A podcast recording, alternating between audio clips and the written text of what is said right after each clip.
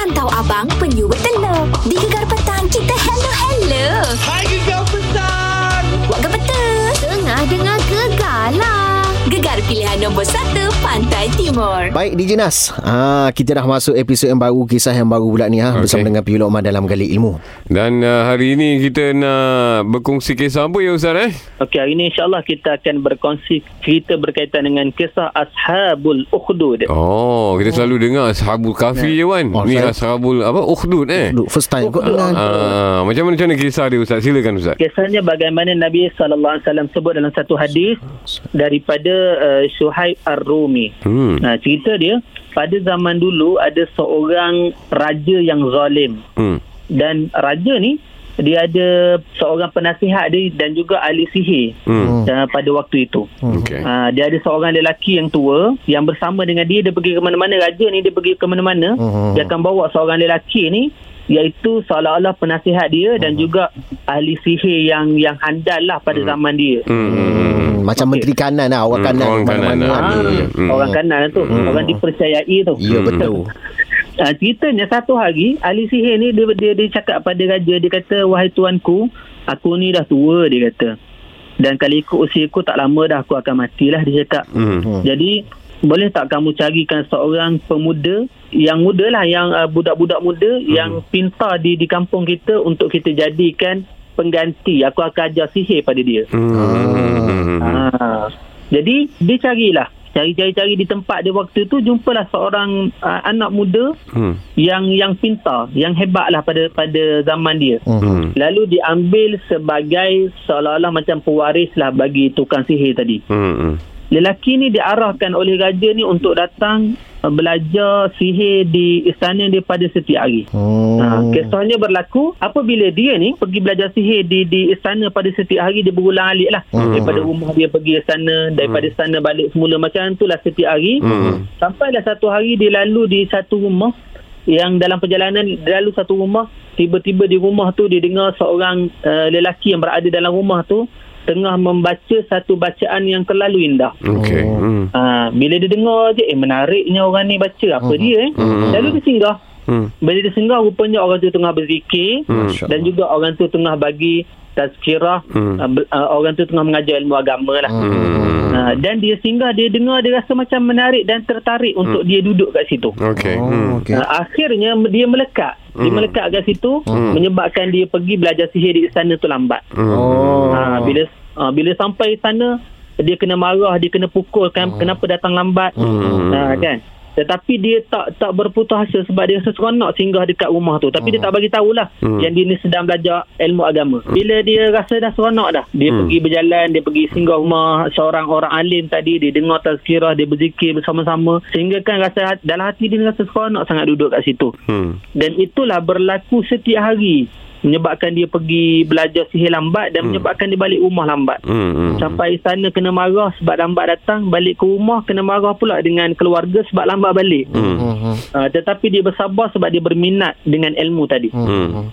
Dan kisahnya di, nak dipendekkan cerita, satu hari dia berjalan macam biasalah nak pergi ke ke istana. Hmm. Dia nampak seekor uh, binatang yang sangat besar yang sedang melintang di di tengah jalan. Okey. Hmm. Menyebabkan orang kampung situ tak boleh tak boleh lalu lalang. Hmm. Dan orang tak berani dekat dengan binatang tersebut. Hmm. Tak disebutlah binatang apa kat sini. Ya, ya. Uh, Hmm. lalu uh, pemuda tadi dia ambil seketul batu. Hmm. Dia kata hari ni aku nak uji dia kata sama ada aku belajar sihir tu betul ataupun aku belajar ilmu agama tu yang betul. Okey. Ah. Hmm. Lalu dia kata ya Allah Hmm. andai kata aku belajar ilmu agama tu betul Hmm. uh, aku baling dengan izin kamu kamu matikanlah binatang tadi. Hmm. Hmm. Hmm. Lalu dia ambil batu tu dia baling Hmm. dengan izin Allah Taala binatang tu mati padahal batu tu kecil je. Hmm. Hmm. Hmm. Bila binatang tu mati saja Mhm. dalam hati dia terus kuat dia mengatakan aku dah yakin Hmm. sebenarnya ilmu agama itulah ilmu yang betul Hmm. dan ilmu sihir tu adalah ilmu yang salah. Hmm. Ha.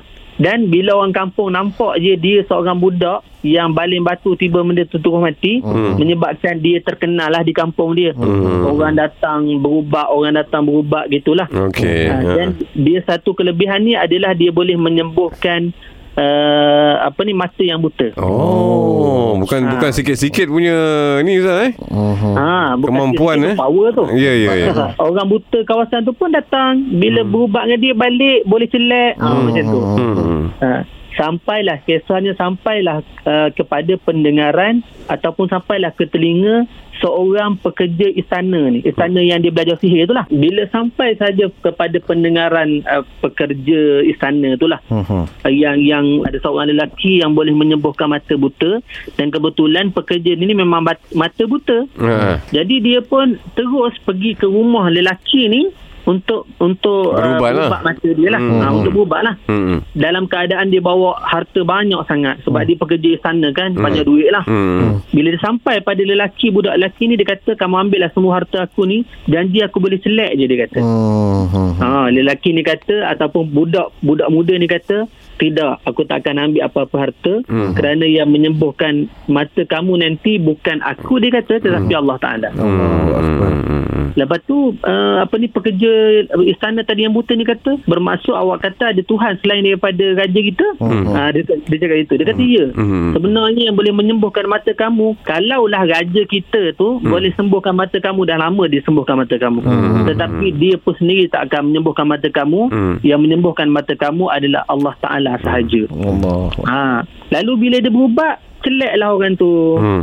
Ha, bila celak macam biasa keesokan dia pergilah bekerja kat istana Hmm. dalam keadaan mata dia boleh tengok dah Hmm. celak dah Mhm. bila sampai ke istana raja ni terkejut Hmm. eh molek-molek pula mata dia hari ni Hmm. Hmm. lalu dipanggil dipanggil lelaki ni dia kata siapa yang menyembuhkan mata kamu ni dia kata Hmm. lelaki ni jawab yang menyembuhkan mata aku ni adalah Allah dia kata gitu Oh. jadi raja ni terbakar hati terus lah Hmm. ha, tak.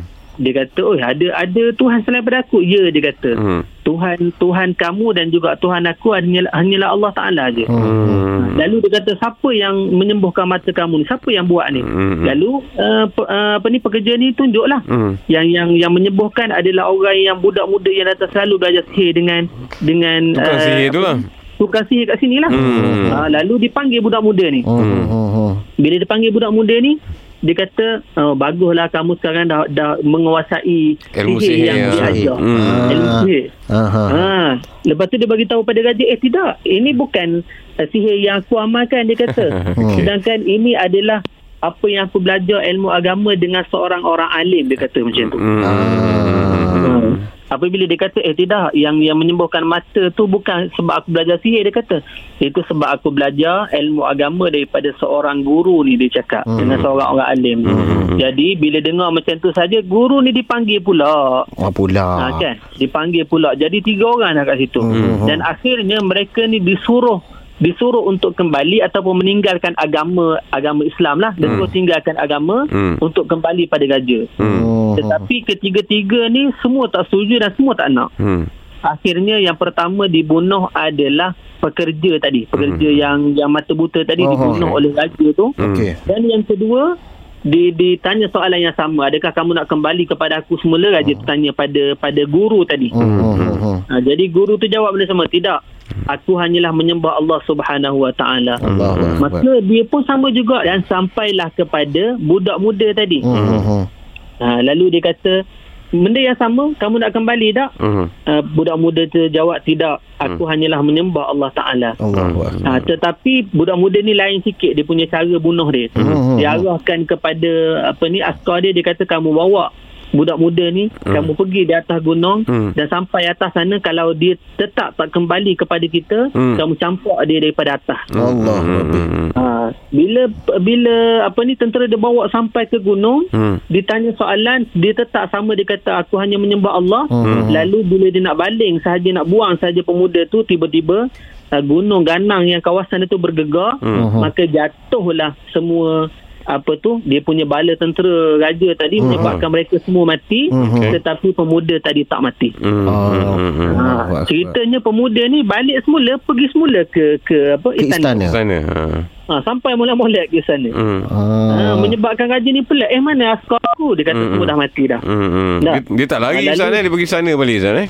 Ada Berani, dia bang. nak cerita benar Hmm. ha, dia nak cerita kebenaran tu pasti benar dia nak cerita macam tu Ah, okey Betul, okey. Hmm. ha, dia tak lagi dia datang balik Mhm. bila dia datang kali kedua uh, apa ni diarahkan tentera dia untuk bawa ke laut pula. Pula. Tak, dia kata bawa ke laut dan campakkan lelaki ni dalam laut andai kata dia tak mengaku aku ni sebagai Tuhan. Allahu Nah, akbar. bila dia nak buang saja ke dalam laut, tiba-tiba Allah Taala datangkan angin kuat, ombak yang kuat menyebabkan mereka semua mati di lautan, Mhm. tetapi lelaki itu selamat. Akbar. Ha. Kekuasaan Bila Tuhan. lelaki itu selamat, ceritanya dia balik semula ke istana. Bila dah kali ke, uh, kali kedua dah dia balik semula ke ke istana, Mhm. dalam keadaan raja tu terkejut lah, lah tak Okey. mati lagi dia ni. Menyebabkan tentera dia pula mati. Ah. Dan akhirnya pemuda ni kata, Mhm. uh, wahai raja dia kata, kalau kamu nak sangat bunuh aku, boleh tapi dengan beberapa syarat. Ah, Ah. syarat-syarat dia La- tu macam mana pula Ustaz? Ha, syarat-syaratnya apa dia? Lalu uh, pemuda ni kata kalau kamu setuju nak terima syarat dan kamu akan boleh bunuh aku. Tapi kalau kamu tak setuju dengan syarat aku, kamu tak akan boleh bunuh aku sampai bila-bila. Hmm. Lalu raja ni dengan terpaksanya dia kata tak apalah aku terimalah apa syarat dia. Hmm. Dia kata syarat yang pertama kamu kena kumpulkan semua orang kampung ni untuk datang bertemu ataupun berkumpul di istana ni dia kata. Hmm. Lepas tu raja tu kata okey aku uh, tunaikan. Hmm. Yang kedua, kamu ikat aku di pokok dia kata dan kamu ambil anak panah yang aku punya sendiri bukan kamu punya aku punya sendiri Hmm. kamu ambil anak panah dan kamu tarik panah tu dan kamu bacalah Hmm. bismillahi rabbil ghulam dengan nama Allah Tuhan pemuda ini Hmm. Hmm. Hmm. Hmm. ha, bila kamu lepas sahaja terkena pada aku aku akan mati dia kata Hmm.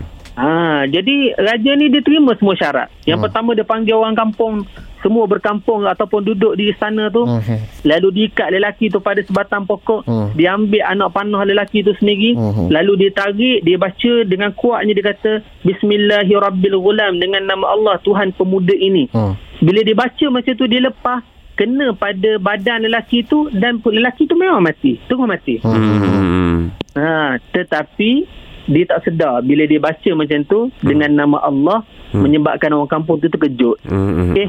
Ada Allah lain ke selain daripada dia? Ada Tuhan lain ke selain daripada dia? Hmm. Bijak pemuda tu. Hmm. Ha, dah betul. Hmm. Menyebabkan satu kampung bila matinya pemuda tu satu kampung kembali pada Allah beriman pada Allah. Allahu akbar. Ha, jadi uh, raja ni semakin bengang lah, semakin sakit hati lah. Kena game ah dapat buktikan depan orang ramai. Hmm. Betul, ah, kena game lah. Nak Oh. kita cerdik ni bijaknya budak muda tadi. Betul. Dengan menyebabkan dia seorang mati, satu kampung masuk masuk Islam ataupun satu kampung beriman dengan Allah. Masya Hmm. Allah. Ha, lalu diarahkan pekerja ni dia kata gali parit.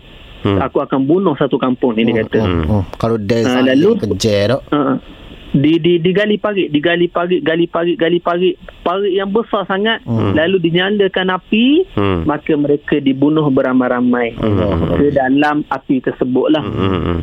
Uh, kisahnya sampai situ je cuma pengajarannya Hmm. uh, Iwan dan juga Amanas ni pengajaran yang kita boleh dapat Hmm. adalah keteguhan iman dia bila dia yakin dengan Allah Taala apa sahaja ujian rintangan apa sahaja berlaku Mhm. dia tak akan lepas dan dia hanya pegang pada Allah Taala sahaja Betul, betul. Tak goyah Ah, lah. benda Ah betul. Benda tu sebenarnya bukan senang lah. Mm-mm. Kita nak bergantung harap hanya pada Allah tetapi orang boleh buat, mudah-mudahan kita pun dalam hidup kita boleh buat. Dari kisah dapur ke kisah hidup dalam negara hingga ke luar negara. Semuanya ada di Gegar Petang. Memang the best. Gegar pilihan nombor 1 Pantai Timur.